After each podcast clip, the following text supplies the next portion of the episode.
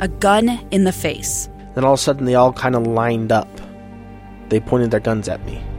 And this is the point where I thought, I'm going to die today. Started two years of horror for an American in Venezuela. They said, You need to give us your phone and get ready because you're coming with us. I'm Becky Bruce, and I spent a year researching and piecing together Josh and Tammy Holt's story about their ordeal in a notorious prison.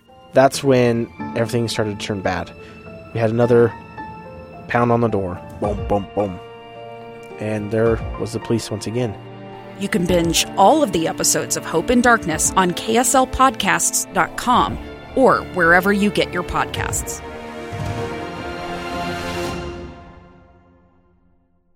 KSL's Live Mic. Live Mic with Lee Lonsberry. Welcome back to the program. I'm Lee Lonsberry. Live Mic is the name of the show. What do you think about that last conversation we had? Could you see or could you support uh, or could you conceive of, you think it's real, there might be a Romney Bloomberg unity ticket?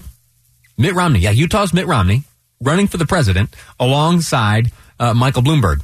Uh, so much would have to happen uh, for that to come to fruition. Uh, but let me know what you think about it. 57500 is the Utah Community Credit Union text line. 57500. Right now, we're going to talk to uh, a good friend of mine, Dave Cawley. He's on the line joining us from Washington. Uh, Dave, sir, how are you? I'm very well, Lee. How about yourself today? I'm well, thank you. Uh, Dave is the host of the Cold podcast. You know all about that. It covers the Susan Powell story in intimate detail. He's covered all the bases, uh, and the story continues. Dave, before we go on, I need to tell you something. I had a conversation uh, at the top of the hour with a woman named Melanie Herring. She is the woman from Tooele County who, along with her husband, were on that coronavirus ship. Her husband now quarantined in Japan. She quarantined at Travis Air Force Base in California. I had a, a conversation with her. And I asked her, uh, I said, what, uh, how are you feeling in your time? And she said, oh, I'm listening to podcasts and audiobooks. And I said, well, tell me specifically, what are you listening to?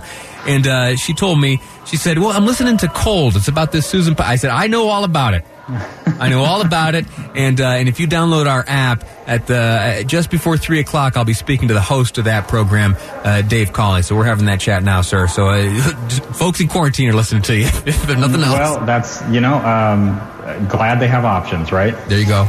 Uh, tell us, uh, tell us what you are observing today and the context behind it.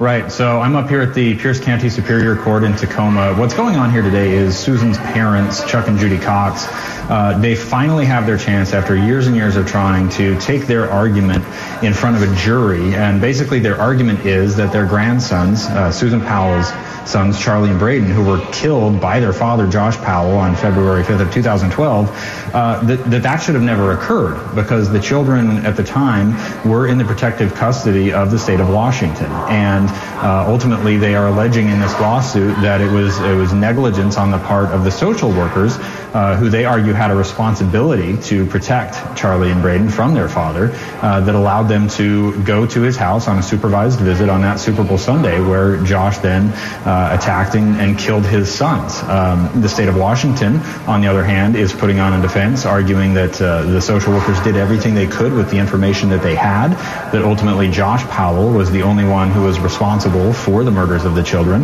and that uh, ultimately the state shouldn't be forced to pay what could end up being a, a uh, judgment in the magnitude of tens of millions of dollars. Are the Coxes after a specific amount? Is there motivation to change the system in the process? What, would they like to see uh, come about uh, as a result of this lawsuit?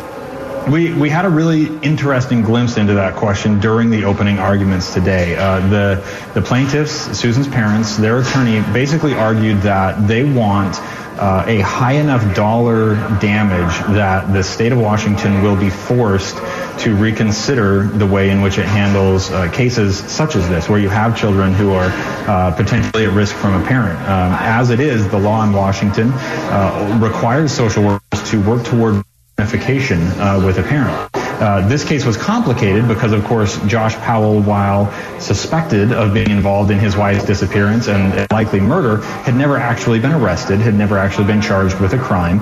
And the case in Utah, the investigation was all under a court seal. So they really didn't have all of the details that we now know looking back uh, regarding, you know, Josh and Susan's relationship. And the domestic abuse that was occurring there. Um, so what their attorney argued in front of the jury today was that they want $5 million per minute that each of the children suffered uh, conscious before their death. So between the time when, when Josh brutally attacked them, and I'm being careful here because it, it got into some very sure. uh, uh, stomach-turning details, but basically that, that, that they feel that uh, they're hoping the jury will give $5 million per minute per child that they were conscious after the attack uh, before their death, and a rough calculation would put that north of, of $50 million. And the, the state is defending itself, saying that no procedures, in fact, were followed, and it was uh, the the guilt of only the perpetrator that should be, or the perpetrator alone should be held responsible. Yeah, and and it's it's going to get very in the weeds. This is a, a trial that's expected to run uh, several. Two years ago, Americans watched in horror as a crisis unfolded at the Kabul airport. She was tear gassed and beaten. Images of thousands desperate to escape Taliban oppression filled our news feeds. More than 80,000 Afghans made it to America. But the story didn't end there. It was very cold. There was no power, no heat. Who would help our newest neighbors? I'm Andrea Smardon. In Stranger Becomes Neighbor, you'll hear the stories of some remarkable refugees who left their homes and their dreams behind only to start over from zero. Their only possession was three blankets. And you'll meet Americans who stepped up to help them. You want me to come when you deliver your baby. What can one person do in the face of an international disaster decades in the making? That's Stranger Becomes Neighbor. Find us at kslpodcast.com. Follow us on Apple Podcasts or anywhere else you listen. I think we lost Dave Cawley there. He's reporting from Washington and Pierce County Superior Court. Both sides of this case have presented their opening statements. The attorney for the Cox family, they in the upcoming days will begin to call witnesses. And uh, this trial, as you heard Dave Cawley describing, is expected to last for four weeks. Uh, Judge Stanley Rumbaugh is presiding. And uh, again, fascinating uh, details there. Dave, uh, a moment ago you were telling us uh, that this trial is expected to last for weeks and that the details will be varied. What can we expect to see over the course of these four weeks? You know, I think what we're going to hear based on what uh, we've heard from the attorneys so far is you can expect that the, the law enforcement officers from the Pierce County Sheriff's Office, the ones who, you know, helped West Valley Police serve that search warrant at Steve Powell's home, they are going to take the stand. Uh, we expect that we will actually hear from all of the individual social workers who handled this case, who up until now, uh, and including in the Cold podcast, were not able to talk uh, because of this litigation the state of Washington, they've not been able to really share their perspective on what happened. Uh, so that should be a fascinating insight into the decision making that was happening behind the scenes. Uh, you know, a lot of this was documented very well, and in the podcast we did rely on those documents from the state of Washington.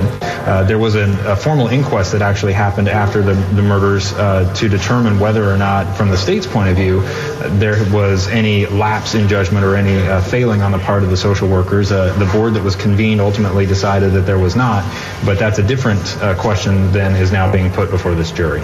You, sir, uh, for you know during your work on the Cold podcast and other reporting, you have uh, become very familiar with the characters in this story, including Chuck and Judy Cox and their attorney Anne Bremner. How are the Coxes holding up? How how are they these days? How do they fill their days? You know, it's difficult to say, um, in part because as this trial goes on, obviously they don't want to do anything, say anything that's going to uh, cause any problems. So uh, they are politely telling the media at this point that they, they can't talk. Uh, so it's probably going to be a while until we hear. Uh, but I can share this with you. As I was sitting in the courtroom this morning and their attorney started into describing the details of the murders of their grandsons, uh, Chuck and Judy both, they stood up and they walked out and you can understand why. This is going to be a case that delves into some very uh, graphic, minute by minute, almost second by second accounting of Josh Powell's final day.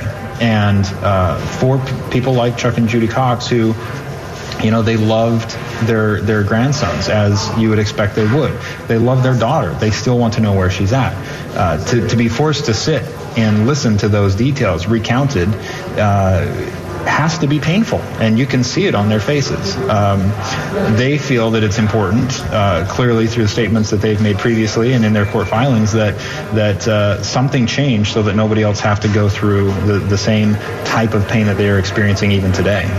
Dave Cawley sharing his observations and his reporting from Washington as this trial uh, commences, where the Cox family has filed lawsuit against the state of Washington over the handling of the child custody case against Josh Powell. Dave, sir, I'm grateful to you for your reporting. I'm grateful to you for, for sharing all this with us, and I uh, look forward to touching base with you as this trial continues.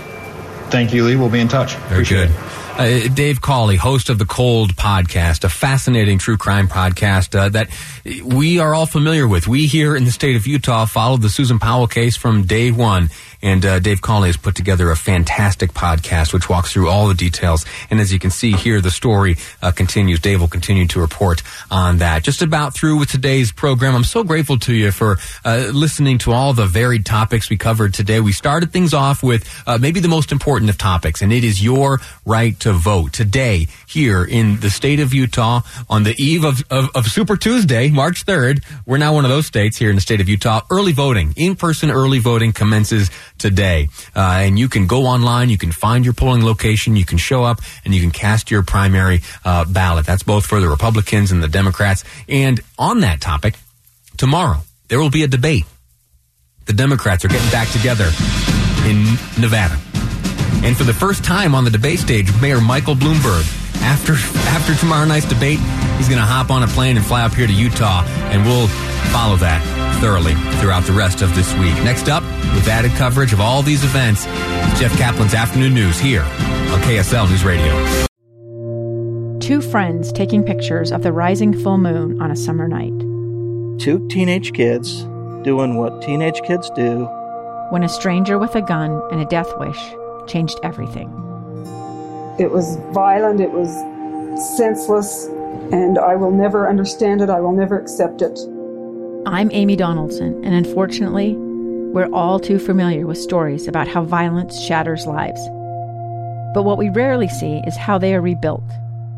In a new podcast, The Letter, we relive tragedy, but only so we can hear the rest of the story the struggle to reclaim lives, the realities of grief, and the possibilities of forgiveness. I believe in miracles. Sometimes I thought there are no miracles. Yeah, there are, and this is a big one. Follow the letter at theletterpodcast.com or wherever you get your podcasts.